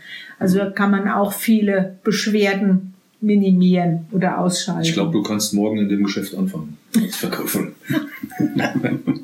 nee, aber es ist, es ist wirklich wichtig, gut, es ist aber das ist wie beim Auto, der Reifen oder bei unserem früheren gemeinsamen Sport ein guter Schuh. Ja, äh, alles andere ist nicht so wichtig. Wobei jetzt hier beim, beim Pilgern, wollte ich gerade vor, vorhin noch einfügen, äh, auf jeden Fall äh, alles andere als, als Funktionskleidung äh, ist da nicht gut. Ja? Also wenn ich jetzt Baumwoll, mit Baumwoll-T-Shirts ankomme, das, äh, das funktioniert auf Dauer nicht und die kriegst du nachts nicht mehr trocken, die saugen sich auch tagsüber voll und mit, mit diesen Funktionsklamotten, äh, das müssen auch gar keine teuren sein. Also ich habe auch welche vom Discounter, die, die tun es absolut. Äh, und äh, das, das ist, äh, ist wirklich ein Muss. Ne? Und natürlich auch gescheite Socken. Für den Socken sollte man auch äh, was investieren, dass man vielleicht welche nimmt, die, wo die, wo die, äh, die keine Nähte haben oder halt wirklich auf, auf diese äh, langen Strecken äh, äh, Geschichten da ausgerichtet sind. Also da, äh, da sollte einem auch der Euro nicht zu schade sein. Das zahlt sich wirklich aus. Ne? Mhm. Ja, ich denke, wenn, du jetzt gerade auch nur, das klingt banal erstmal, da macht man sich ja keine Gedanken drüber. Also erfahrene Wanderer werden das, werden das schon wissen oder, oder Läufer, Socken mit, mit Naht produzieren Probleme. Da mhm. läufst du in den Problemen hinterher.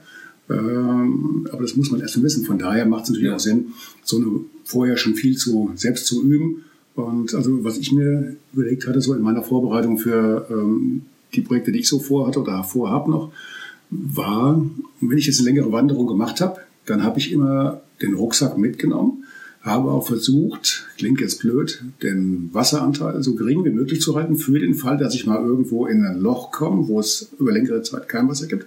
Und ich habe mir immer am höchsten Punkt der Wanderung einen großen Sandstein mitgenommen. Und dann bin ich mit dem dann die zweite Hälfte.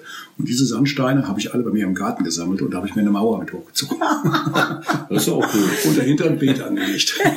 Sehr schön. Ja, ja. ja, aber dann merkst du relativ schnell, was ist mit dem Rucksack? Wo drückt er? Geht er dir irgendwo auf die Wirbelsäule oder äh, brauchst du vielleicht wirklich was mit diesen, diesen Puffern hinten, dass du auch noch ein bisschen, zumindest ansatzweise ein bisschen Distanz hast im Rücken, dass du dir ja nicht die Seele aus dem Leib schwitzt mhm. und dann da ankommst wie frisch geduscht ne, ähm, im eigenen Saft. Aber ich glaube, das sind so Erfahrungen, die, die muss man eigentlich erstmal sammeln, sonst... Ja. Äh, also man, man kann sich, wie gesagt, es gibt viel Material halt, was man sich angucken kann äh, kann man sich schon äh, grob orientieren. Aber das, wie gesagt, es sind, teilweise sind die Dinge halt auch Glaubensfragen. Ne? Und wenn jetzt einer jetzt äh, eben auf was anderes schwört, das muss dir jetzt hier nicht unbedingt gut tun. Äh, aber äh, ja, man hat aber eine grobe Orientierung, aber sein eigenes Ding muss man herausfinden. Genau wie Sicke das ja vorhin auch schon angedeutet hat. Der Weg ist wirklich eine individuelle Sache. Ne? Jeder geht seinen eigenen Weg, jeder macht seine eigene Vorbereitung und so muss so sollte das auch sein. Ja? Und das macht halt diesen, diesen äh, Camino halt einfach auch mit aus. Ne? Diese was? Wir haben jetzt relativ viel über die Vorbereitung gesprochen, ja. über äh, was über, über die Klamotten und, und, und, und, und. Also alles das. Ihr habt jetzt praktisch einen Leitfaden gegeben, was muss ich machen, ja. damit ich sauber und sicher über den Camino komme. Was jetzt so ein bisschen auf der Strecke noch geblieben ist, was waren denn so für euch die Highlights? Wo habt ihr denn was erlebt, was euch wirklich, wenn ihr an den Camino denkt, als erstes so ins Gedächtnis ploppt? Mir äh, fällt sofort beim Camino Frances auf, dass man durch ganz viele kleine Örtchen kommt und die Einheimische, da hat jeder Bon Camino, guten Weg uns gewünscht. Mhm. Und die Leute, die da durch die Örtchen gepilgert sind, das waren ja nicht wenige. Und jeder Einzelne wurde extra begrüßt. Ich weiß nicht, ob das bei uns, ich meine jetzt durch unser kleines Örtchen, wenn da Fremde durchlaufen, ob da jeder begrüßt wird und wenn das dann Hunderte sind und Tausende, vielleicht, naja, Tausende nicht, aber Hunderte an einem Tag, ob das jeder Einheimische machen wird. Das fand ich mhm. toll. Und überall bei, bei Brückenunterführungen oder Hauswänden immer eine Zeichnung mit Pilgern, so Graffiti und Bon Camino, Bon Camino und dass man auch mit den Einheimischen ins Gespräch gekommen ist, dass sie einen gefragt haben, wo kommt ihr her, wo wollt ihr hin? Also wirklich mit den Leuten vor Ort auch ins Gespräch gekommen ist. Das, das fand ich so toll. Wir sind unheimlich viele Menschen, natürlich auch äh, Einheimische in Erinnerung geblieben, aber, aber noch mehr halt äh, Leute, mit denen man zusammen ein Stück gegangen ist oder mit denen man abends mal zusammen gegessen hat oder die man immer wieder getroffen hat. Man, man, man entwickelt ich habe immer gesagt, unsere Pilgerfamilie. Ne? Äh, es entwickelt sich ja so, so, so eine Gemeinschaft. Da kann es passieren, du siehst jemanden zwei Wochen nicht, denkst, ach, der ist wahrscheinlich schon über Stock und Stein oder aufgegeben. Auf einmal plötzlich gehst du in die Ecke, oh, das gibt's doch nicht, du bist ja auch noch in der ja, wie, wie geht's dir denn? Und, und dann der Austausch. Äh, aber ich wollte eins auch noch sagen, du hast ja auch von diesen Steinen, also äh, ich habe auch einen Stein mitgenommen, so einen kleinen äh, von mir zu Hause, weil es gibt nämlich da, mhm. vielleicht hast du das auch schon in Erfahrung gebracht, das sogenannte Cruz de Ferro. Das ist auf der zweiten Hälfte, ist auch schon etwas höher gelegen, das Ganze. Das ist da liegen ein paar Steine aus Bad Orb, inklusive Salzsäckchen. Okay. aus Und, äh, ja, gut, es ist ja einfach nur diese, diese, diese, dieser Pfahl dann mit diesem, mit diesem, ja, eher unattraktiven Eisenkreuz oben drauf, aber da, da legen wirklich seit Jahrhunderten ja Leute schon Steine ab. Es ist mittlerweile so ein riesen Haufen gewonnen. Ich weiß nicht, ob sie den und zu mal abtragen.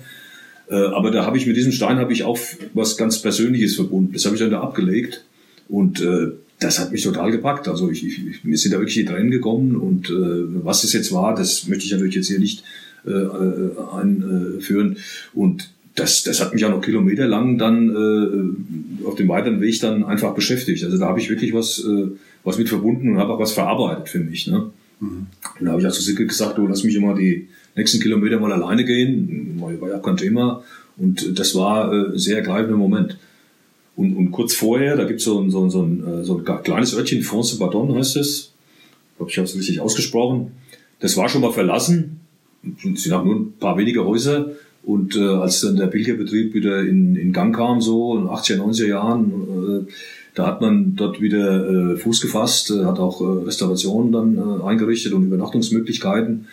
Und da äh, haben wir natürlich auch Stationen gemacht und dann hatten wir abends so eine schöne Session, auch mit Leuten, die wir vorher schon kennengelernt haben, äh, auf, auf der Terrasse von, von, von einer dieser Lokalitäten saßen wir dann zusammen und dann hat erst äh, äh, der Scott dieser, das war so, so ein Musiker, der überall auf der Welt zu Hause ist und äh, dann Einheimischer holt dann auch eine Gitarre und hat dann so ein paar Sachen gespielt. Ich habe mich dann auch noch mit eingeklinkt und, und das war äh, eine unheimlich äh, schöne Szene einfach. Ne?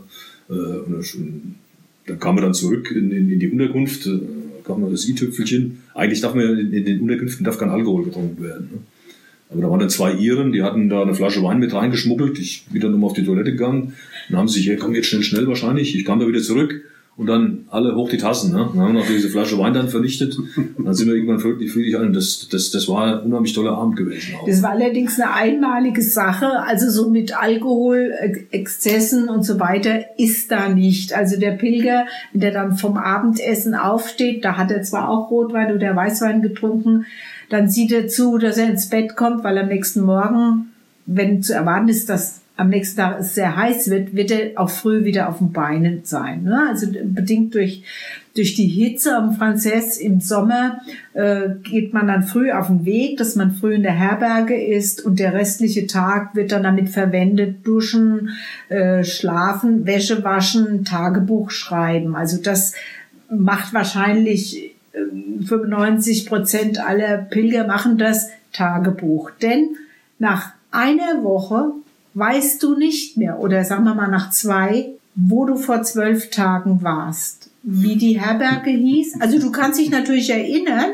äh, war vor zwölf Tagen, da, da, da, aber aus dem Stegreif kannst du es nicht sagen, mhm. weil die Eindrücke, die man an einem Tag sammelt, die sind so viel wie im Alltag in einer Woche.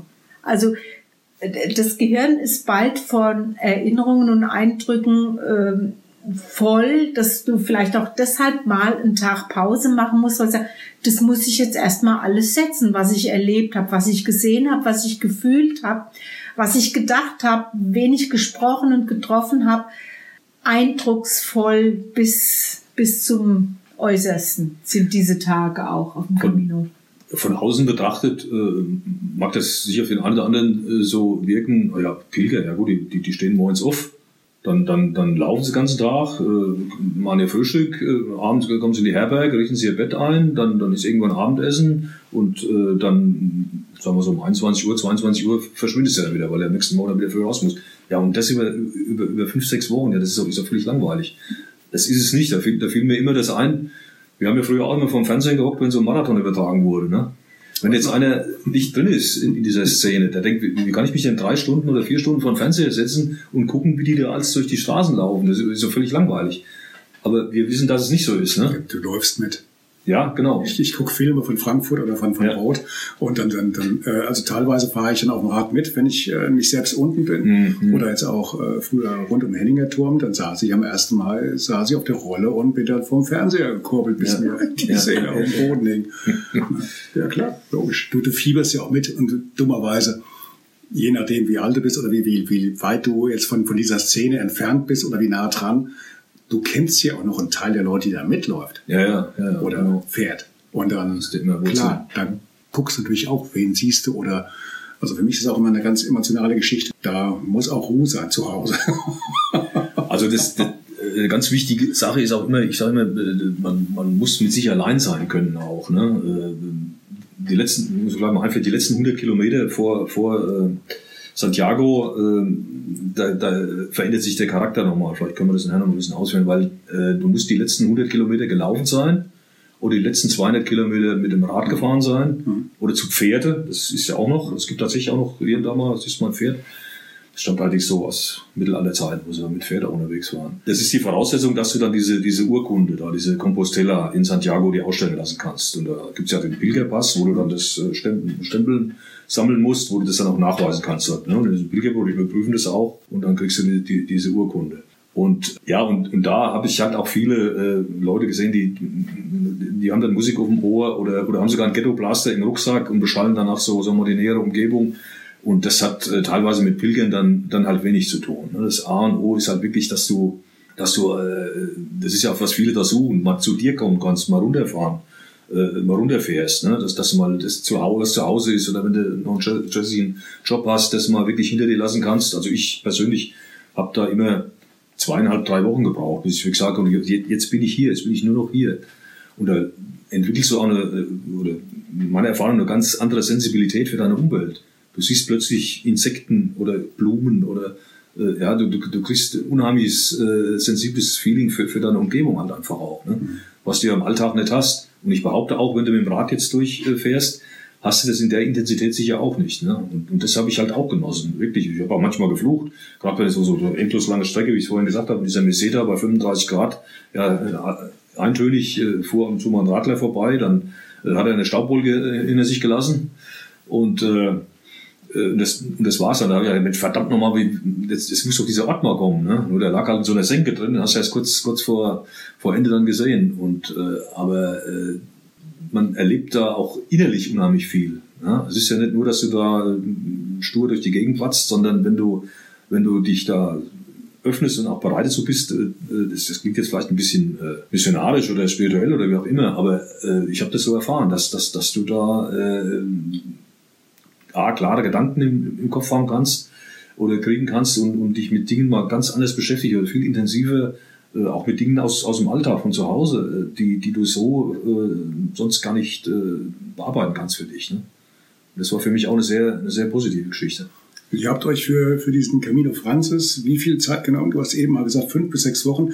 Wie lange wart ihr denn auf eurer Tour, auf eurer gemeinsamen Tour unterwegs? Bis Santiago fünf Wochen und dann haben wir noch, äh, sind wir noch nach Finisterra und Muschia gelaufen. Aber ich wollte ursprünglich nur bis Santiago und da haben wir fünf Wochen gebraucht. Dieses Finisterre liegt jetzt ganz hier drüben. Muschia ist wo? Ah, das, da ist, am Norden. das ist jetzt hier ein bisschen, oder, oder bisschen verdeckt. über dem I-Punkt. Finisterre geht dann quasi äh, ja. die, nördlich nochmal 30 Kilometer hoch. Das ist auch eine, eine, ein relativ kleiner Ort äh, äh, auf so, so, einem, ja, so einer Felshalbinsel, sag ich mal. Und was ist da jetzt Besonderes an der? Finisterra ist das Ende der Welt. Ja, ja, war ja in früheren Zeiten als das Ende der Welt mal deklariert und das Muscha ist halt, ist halt einfach total attraktiv äh, gelegen. Da ist so, so, eine, so eine Kirche nochmal äh, in, mitten in Fels reingebaut und äh, ob es jetzt irgendeinen Heiligen mal gab oder das ist, weiß ich nicht. Ist egal, aber es ist ein, eine attraktive Gegend. Aber es ist, ist, Sehr schön. ist allgemein. Und da musst du einfach nochmal hin, wenn du die Zeit hast, das musst du nochmal gesehen haben. Wenn du es gesehen haben ist musst, genau. es einfach so, so attraktiv ist oder so ja. beeindruckend. Ja. Deswegen. Also ist, ja. ist absolut lohnt und der, und der Weg dahin halt auch. Ne? Wir haben dann nochmal Station gemacht auch zwischendurch. Und das wollte Sicket eigentlich gar nicht mehr. Die, die ist dann mit dem Bus nach Finisterre gefahren, von Santiago aus. Ich bin rüber gelaufen, sind nochmal so 90 Kilometer etwa. Und dann äh, wollten wir eigentlich von dort mit dem Bus wieder zurück nach Santiago und dann Heimweg eintreten. Äh, 30 Kilometer wollte sie nicht mehr machen, äh, die Etappe. Dann haben wir aber erfahren, dass auf der Hälfte etwa äh, nochmal eine schöne Herberge ist. Ganz neu. Hat unser, das stand leider in unserem, äh, weil, weil der das nicht mehr drin hat, äh, diese, diese äh, Geschichte über Finisterre raus dann. Äh, das haben wir dann dort erfahren, das sind wir ganz äh, spontan, ich glaube, es war schon Mittag an dem Tag und gesagt, komm, wir, wir packen es dann mal. Mhm. Und da sind wir dann, dann noch hochgelaufen, sind dann von Muschia aus dann mit dem Bus äh, aus Santiago zurückgefahren. Ja. Aber jetzt waren wir, sind wir ganz plötzlich ans Ende gesprungen vom Weg schon.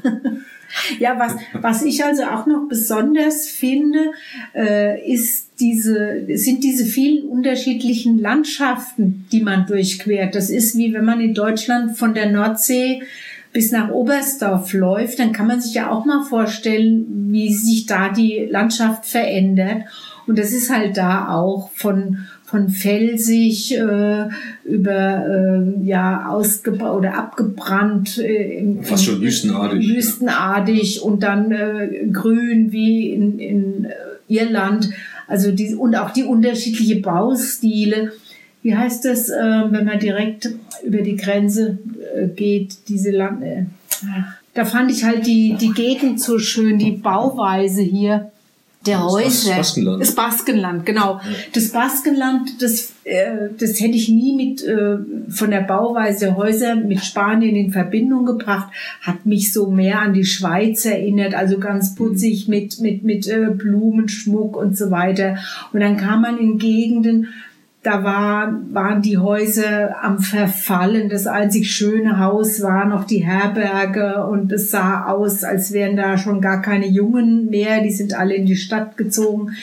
Nur äh, Senioren, die sich halt aus ihrem kleinen Dörfchen nicht, ähm, nicht mehr wegbewegen wollten äh, und baufällige Ruinen und, und dann auf einmal wieder blühende Landschaften. Oder als wir da unterwegs waren, Unmengen von Mondblumen und Kornblumenfelder, die die Landschaft verschönt haben. Oder ähm, die Fields of Gold, wie wir sie genannt haben, diese endlosen weißen Felder. Genau, haben wir auch gesehen. Oder in der Nähe von Logroño, äh, die, die, das Weinanbaugebiet, Rioja, äh, ja. äh, wo eigentlich du überhaupt keine Erde siehst, sondern die, die Weinpflanzen verschwinden in, in Steinen. Also das Feld, dieses Weinfeld sieht aus, als würden die Pflanzen nur in Steinen stehen. Also diese, diese unterschiedlichen Landschaften, das hat mich total begeistert.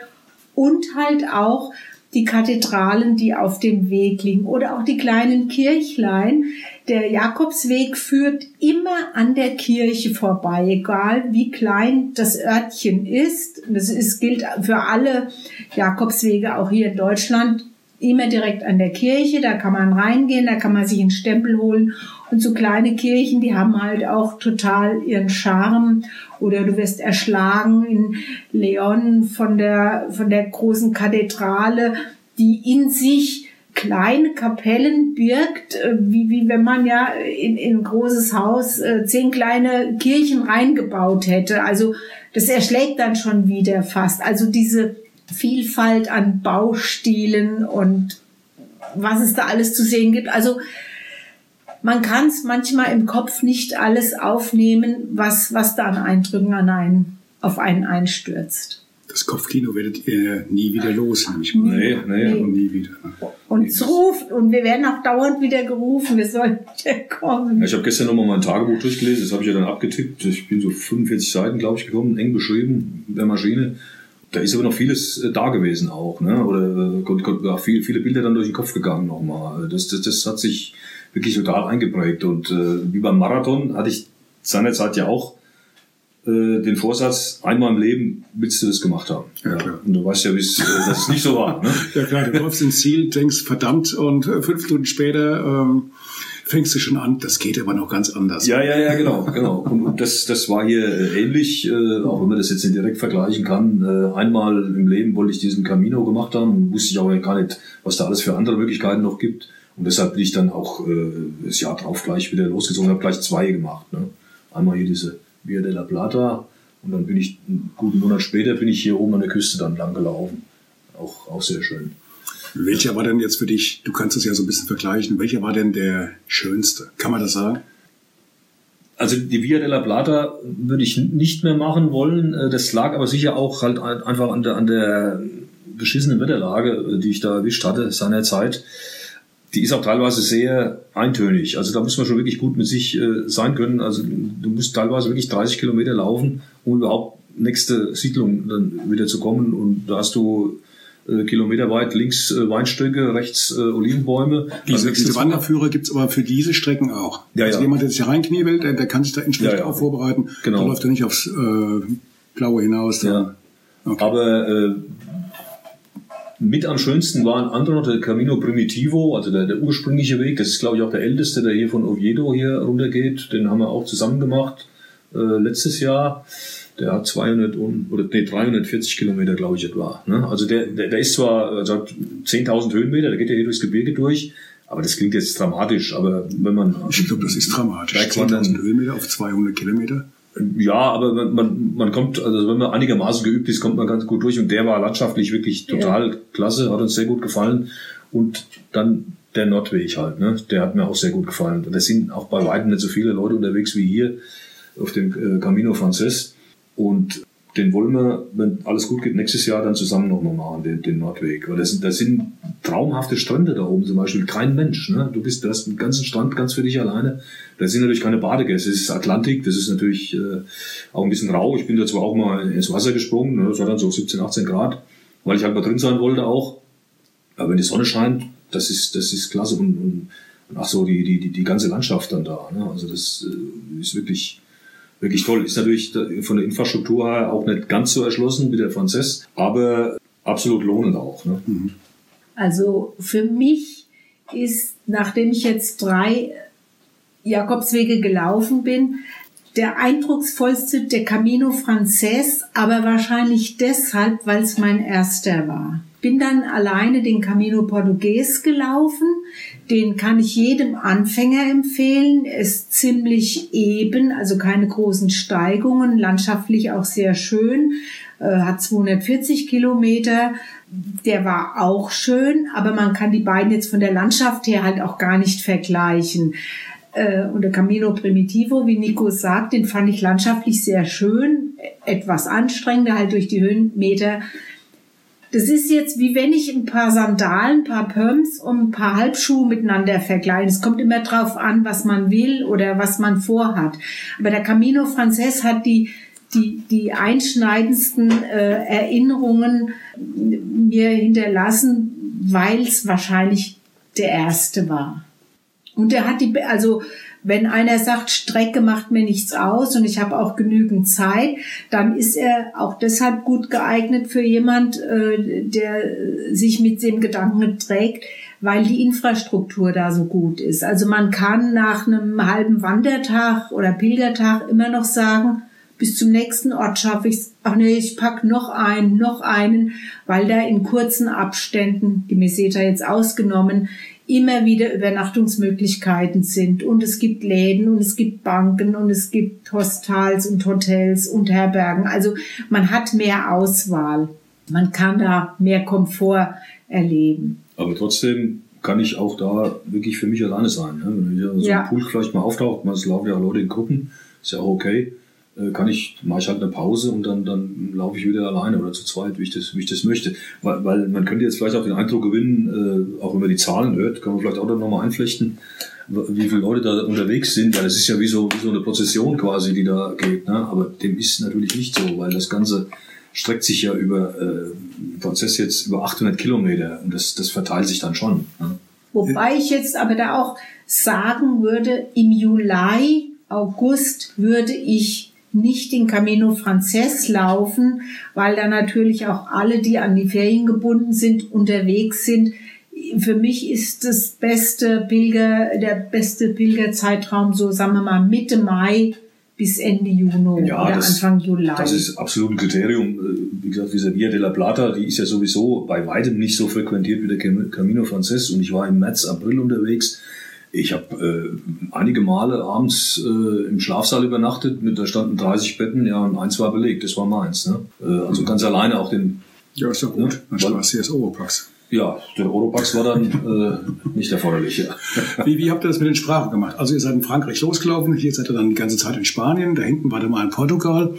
Äh, wie kommt ihr da mit Hessisch klar? Hessisch ist schlecht, aber Englisch ist sehr gut.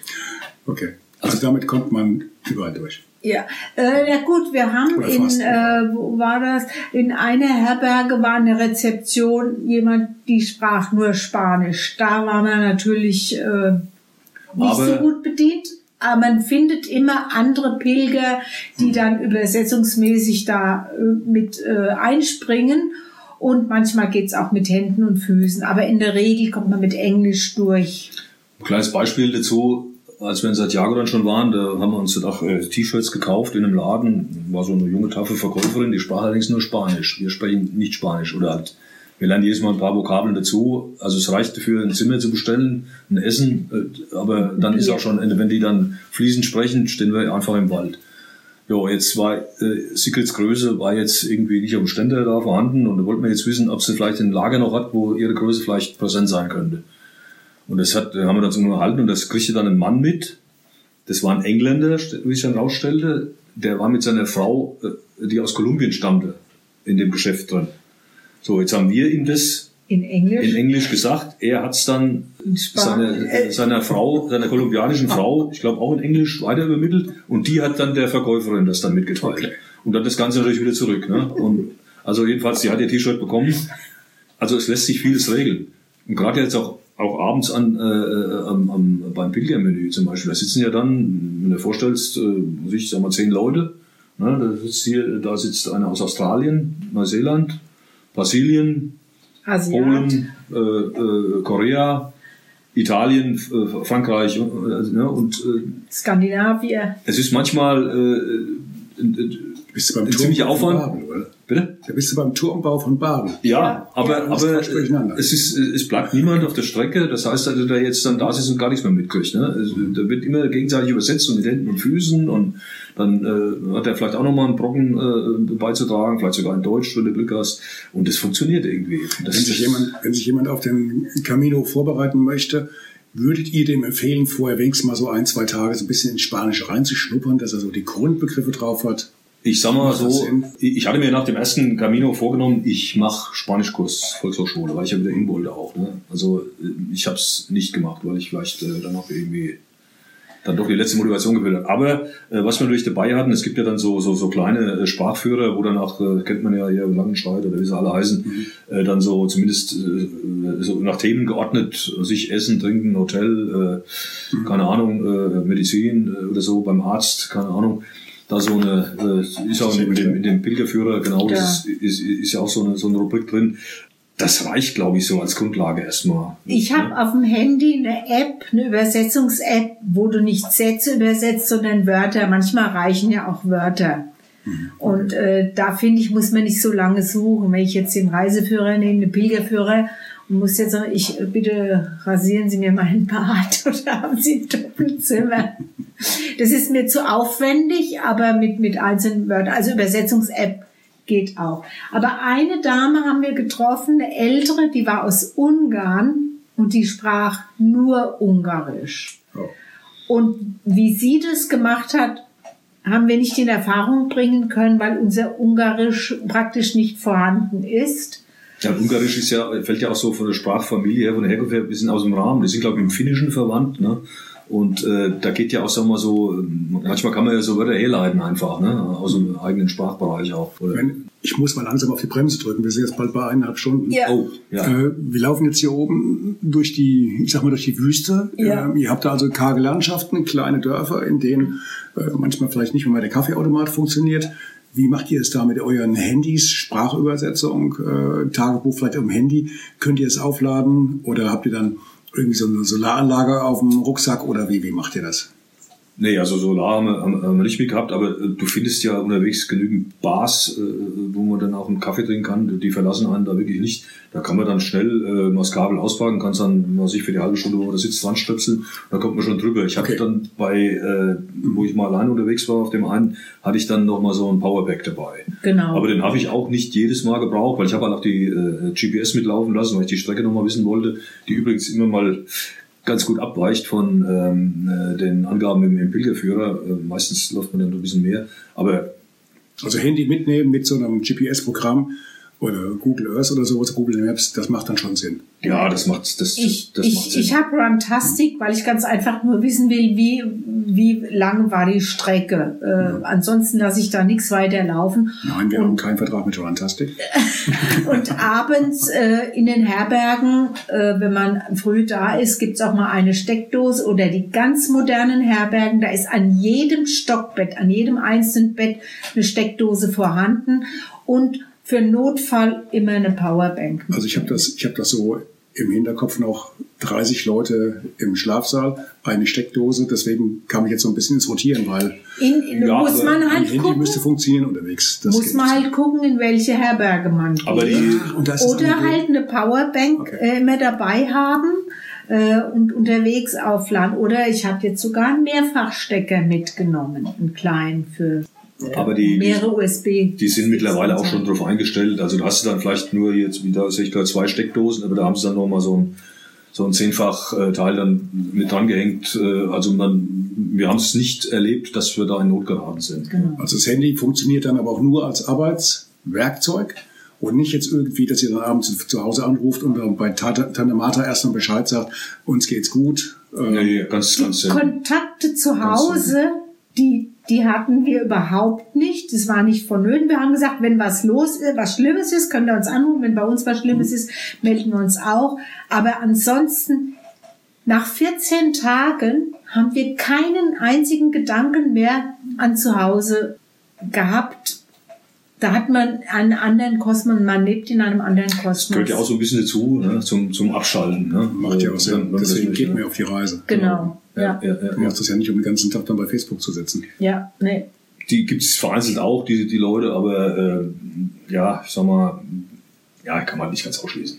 Das muss dann jeder für sich selbst entscheiden. Aber es ist nicht der Sinn, der Sinn des Pilgerns. Mhm. Ne? Äh, das, das, wie gesagt, das muss jeder für sich selbst entscheiden. Also wir sind jetzt auch nicht aus religiösen Gründen auf diesen Weg gegangen, äh, weil es auch oft gefragt wird äh, oder ich habe ja äh, einen Vortrag schon mal gehalten in 2018 über den Franzess, der, der jetzt ausgefallen ist, von dem du anfangs sprachst. Mhm. Der wäre jetzt über den Norte gewesen, den will ich dann nächstes Jahr nachholen. Aber bei diesem äh, ersten Vortrag, da kam dann auch die Frage auf, ja, äh, man hört ja da so viel, hast du denn auch mit Gott gesprochen?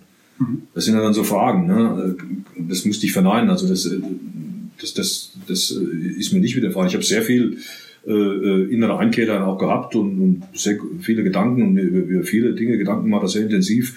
Aber äh, ein solches Erlebnis hatte ich jetzt nicht. Wenn Leute das haben oder für sich so empfinden, alles gut. Ne? Das ist, das ist die, die persönliche Seite. Ja, ich denke, jeder geht ja. diesen Weg für sich erstmal und ja. macht seine persönlichen Erfahrungen. Und äh, das ist auch jetzt so die Erfahrung, die ich jetzt mit den, nach den ersten Gesprächen, die ich jetzt mit den ganzen Wanderern, Pilgerern hatte. Jeder hat eine andere Geschichte, einen anderen Beweggrund, eine andere, andere Erlebnisse, eine ganz andere Sicht auf die Dinge. Mhm. Und äh, das ist schon ganz spannend, was da so, so rauskommt. Jetzt bei euch auch wieder eine ganz andere Sache als das, mhm. was ich vorher schon so ja, hatte. Ja. Und das erlebst du halt auch dann, wenn du mit den Leuten ins Gespräch kommst. Ne? Das, ist, das ist so interessant. Äh, aus welchen Motiven heraus äh, der eine oder andere das macht, kommst du manchmal gar nicht drauf. Und vorher, ja, was könnte da und so. Aber äh, da, du lernst halt unheimlich dazu und das, das ist so, ja, jetzt komme ich wieder in Schwärmen, aber die, die, diese Art des Unterwegsseins, sie ist so reich äh, an, an, an neuen Erlebnissen. Das kannst du, behaupte ich, äh, einfach mal so kühn, äh, bei kein Pauschalerlaub, bei einer Kreuzfahrt. Ich denke auch nicht, wenn du jetzt, was sagen wir, so ein Trail irgendwo in den USA oder Südamerika oder was machst in der Wildnis, das hat sicher auch wieder andere Reize. Aber ich denke, da sind wieder die Schwerpunkte ein bisschen anders. Ne? Aber, aber die, diese Geschichte hier, äh, gerade halt auch durch die Infrastruktur, die sich da entwickelt hat und äh, sicher auch durch den Hintergrund, die, die hat halt was Besonderes. Und mir ist manchmal auch der Gedanke, ich hoffe, Mensch, du, du läufst jetzt hier einfach so auf diesem staubigen Pfad. Hier sind schon vor tausend Jahren sind hier Leute drüber, ne, unter ganz anderen Bedingungen. Und das, das hat mich ehrfürchtig gemacht einfach. Ne. Ist halt das, das Besondere. Kann ich nachvollziehen. Ja, ja. Hm. Gut. Kommen wir mal so langsam zum Ende. Ich dachte, so 30, 40 Minuten können wir das hier abhaken. Aber also, jetzt gerade 1, 30, 40. Du schneidest ja auch noch. Knapp daneben. du musst ja ein bisschen Material haben. ähm, gibt's was, die obligatorische Frage, was ihr zum Schluss noch den Hörern mit auf den Weg geben wollt, was ich jetzt vergessen habe? Wenn sich jemand dafür interessiert und äh, das Gefühl hat, das wäre mal was für mich, kann ich nur raten, probier's aus. Das muss nicht gleich die gesamte Strecke sein. Es gibt ja auch, wie Sigrid vorhin gesagt hat, zum Beispiel diese Einsteigerstrecke, diese Camino Portugues. Aber ich kann, kann jedem empfehlen, der, der dann Fable dafür entwickelt, das zu machen, weil man kann da viel drüber reden, haben wir jetzt auch, aber man muss es letzten Endes selbst erlebt haben. Ähm, das ganze, die ganze Information aus Büchern oder jetzt auch aus dem Podcast, das ist schön, das, äh, das macht auch äh, Appetit und, und Bock darauf, äh, aber es ist halt nicht mal die halbe Miete. Das ist, ist, äh, ist die Vorstufe. Ich sag manchmal so ein bisschen, ich, da, da, da entpuppe ich mich so ein bisschen als Missionar.